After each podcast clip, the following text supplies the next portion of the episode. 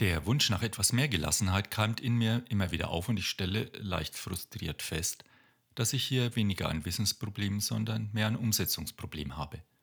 Herzlich willkommen zum Podcast Brain Food for Leaders, dein Podcast mit nützlichen und praxiserprobten Impulsen und Anregungen, um einen Schritt näher zu kommen an die beste Version deiner selbst.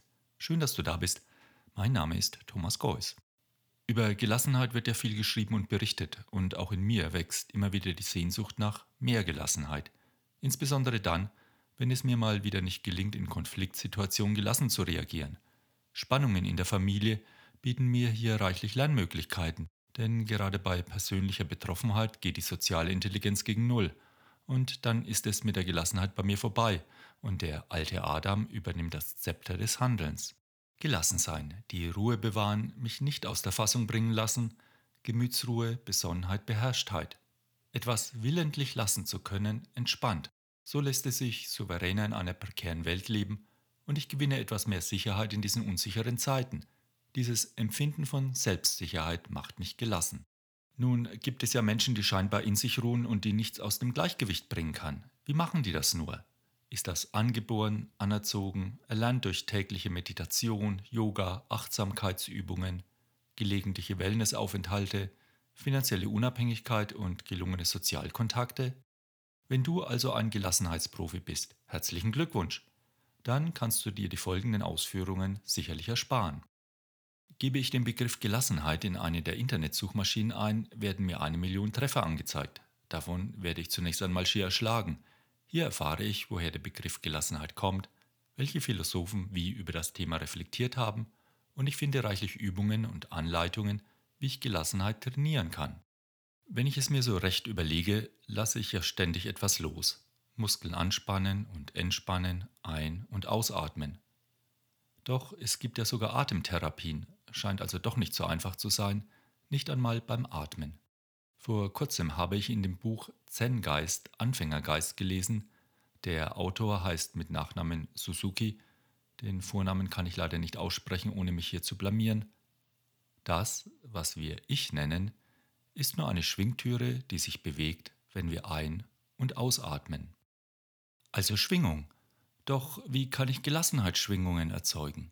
Gelassenheit ist ja eine individuelle Wahrnehmungs- und Wirklichkeitskonstruktion, die ich aus meiner Welt heraus definiere und erfinde. Woher weiß ich denn, wie sich Gelassenheit anfühlt, wenn ich nicht das Gefühl von Nichtgelassenheit kenne? Also Verbissenheit, Verbohrtheit, Verkrampfung. In dieser Welt kenne ich mich recht gut aus und deshalb bin ich auf der Suche nach Balance. Um Gelassenheit besser begreifen zu können, lohnt es sich, die Komplementärbegriffe einmal genauer anzuschauen. Komplementär bezeichnet im Allgemeinen die Zusammengehörigkeit scheinbar widersprüchlicher, sich aber ergänzende Eigenschaften eines Sachverhalts.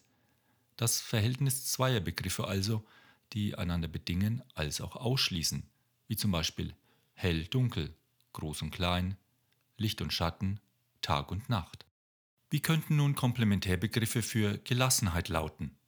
Fokussiertheit, Zielorientierung, Engagement, Durchsetzungsfähigkeit, Ernsthaftigkeit, sind das nicht auch Fähigkeiten, die erstrebenswert sind? Ich denke schon. So sollte ich also nicht im Irrtum erliegen, dass das Gegenteil der erstrebenswerten Gelassenheit die Verbissenheit ist.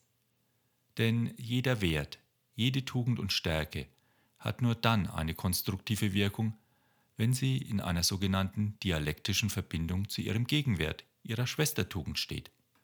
Ohne diese dynamische Balance, diese Schwingung zwischen den beiden Polen, wird eine Stärke durch eine zu viel des Guten Übertreibung zu einer Schwäche, einer Untugend.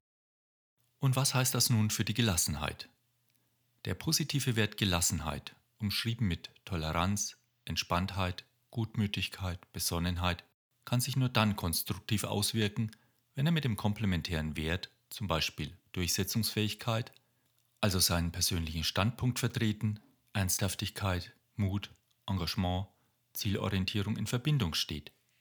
Fehlt dieser Gegenpol, so besteht die Gefahr, dass Gelassenheit durch Vereinseitigung, also zu viel des Guten Übertreibung zu Gleichgültigkeit, laissez-faire, einer Leck mich am A-Haltung oder Wurstigkeit verkommt. Der Wert Durchsetzungsfähigkeit wiederum rutscht ohne den Gegenwert Gelassenheit in Verbissenheit, Verbohrtheit, Verkrampfung ab. In seinen Büchern Miteinander reden beschreibt Friedemann Schulz von Thun das Werteentwicklungskonzept sehr anschaulich und bringt es mit folgender Formulierung auf den Punkt. Wir sollten sowohl das potenziell Gute von dem, was wir verteufeln, als auch das potenziell Schlechte von dem, was wir in den Himmel heben, sehen und integrieren. Was heißt das nun für mich? Wenn ich meine Stärke in einer gelassenen, besonnenen, gutmütigen Art habe, sollte ich diese nicht weiter perfektionieren, sondern lernen, auch einmal meine Meinung klar und deutlich zu vertreten und meinen Standpunkt zu beziehen. Und wenn ich mit meiner direkten und konfrontativen Art Punkte sammle, sollte ich mich in Richtung Empathie, Zugewandtheit und Gelassenheit entwickeln. Also ein Mehr desselben muss nicht immer besser sein. Ein zu viel des Guten an Gelassenheit ist auch nicht immer gesund. An einem bestimmten Punkt ist es eben zu viel. Was auch immer dieses Es sein mag. Zu viel ist eben zu viel. Wie kommt es nun, dass es mir nicht immer gelingt, gelassen zu bleiben? Wie wir bereits vermuten, ist das auch gut so. Doch in bestimmten Situationen, in denen Gelassenheit zielführend wäre, wenn etwas zum Beispiel nicht so passiert, wie ich es erwartet habe, entsteht bei mir Druck und es brechen meine alten archaischen Muster durch. Ich will dann etwas unbedingt erzwingen, anstatt es zunächst einmal lieber zu lassen oder zuzulassen. Insbesondere wenn Emotionen im Spiel sind, zum Beispiel Liebe. Liebe lässt sich eben nicht durch logische Argumentation und Überzeugungsarbeit erzwingen. Die Hirnforschung beantwortet das so. Bei Angst und Aggression werden alte Gehirnstrukturen aktiviert und lösen alte Gewohnheiten und archaische Notfallprogramme aus, wie Angriff, Flucht oder Erstarrung, also keine Gelassenheit. Früher, als wir noch Jäger und Sammler waren, konnten wir durch Angriff und Flucht unsere Ängste und unseren Ärger abbauen. Doch heute müssen wir wieder ins Büro gehen und mit dem schwierigen Kollegen oder Vorgesetzten halbwegs freundlich umgehen. Diese dauerhafte Affektkontrolle kann mittelfristig zu psychosomatischen Krankheiten führen und lässt die Sehnsucht nach Gelassenheit wachsen. Deshalb ist es wichtig für mich, trotz meiner Bedenken, meiner Angst handlungsfähig zu bleiben, denn im Handeln schwindet die Angst und es entsteht Raum für Gelassenheit. Es gibt sicherlich eine Vielzahl von vernünftigen Ängsten.